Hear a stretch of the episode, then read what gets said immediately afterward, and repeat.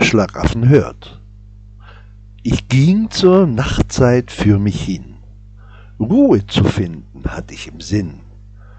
So durchstreifte ich heimisches Gewann, manche Lichtung und auch finstern Tann. Der Mond stand hell am Firmament. Kein Wunder, wenn man da schlecht pennt. Still war es, ja unheimlich fast. Ein einsamer Vogel saß am Ast. Er schlief und machte keinen Piep. Stumm war er, und das war mir lieb.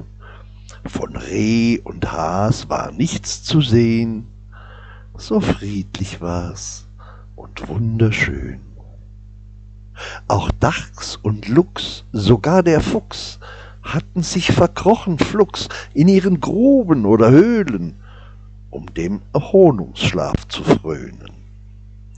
Kurzum, es war ein Naturidyll, wenn man es mal so nennen will. Genau das Rechte für nen Mann, der des Nachts nicht schlafen kann. Wie ich so ging auf leisen Sohlen, um nicht zu stören, unverhohlen, hör plötzlich ich vom Himmelszelt ein seltsam Sirren, das mir nicht gefällt. Es rauscht, es brodelt und es bebt, als ob sich ein Orkan erhebt. Die Bäume jedoch ringsherum stehen gerade, still und stumm. Das Mondlicht scheint mir heller gar, als es soeben grad noch war, und aus der Scheibe des Trabanten seh ich ein Gebilde landen inmitten der Lichtung, auf der ich steh, ich glaube gar nicht, was ich da seh, ein blau-gelb gefärbtes Scheibending, fünf Meter überm Boden hing, mit Pfeifen, Ächzen und mit Brausen, senkt sich eine Leiter nach draußen, und aus dem Bauch des Ungeheuer dringt Licht so hell wie Höllenfeuer.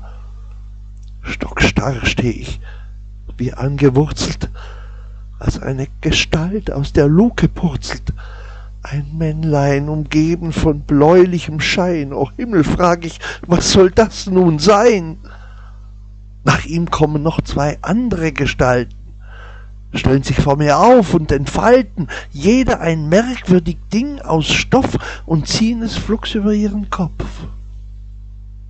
Der erste tritt vor und spricht zu mir. Lulu euch, nun sind wir ja endlich hier. Wir kommen aus dem Weltenall, also auf halbem Weg zwischen hier und Ahall. Hättet ihr vielleicht ein Gläschen Lethe oder Quell? Und wenn's möglich wär, bitte recht schnell. Der Ritt war lang und dazu noch sehr trocken, drum würden wir gern an die Rittertafel hocken, um uns an euren freundlichen Gaben bis zur Bewusstlosigkeit zu laben. Den Schluss der Geschichte kann ich nicht wiedergeben, denn zum ersten Mal in meinem Leben hat mich da das Bewusstsein verlassen, denn dieses Erlebnis war nicht zu fassen. Lulu.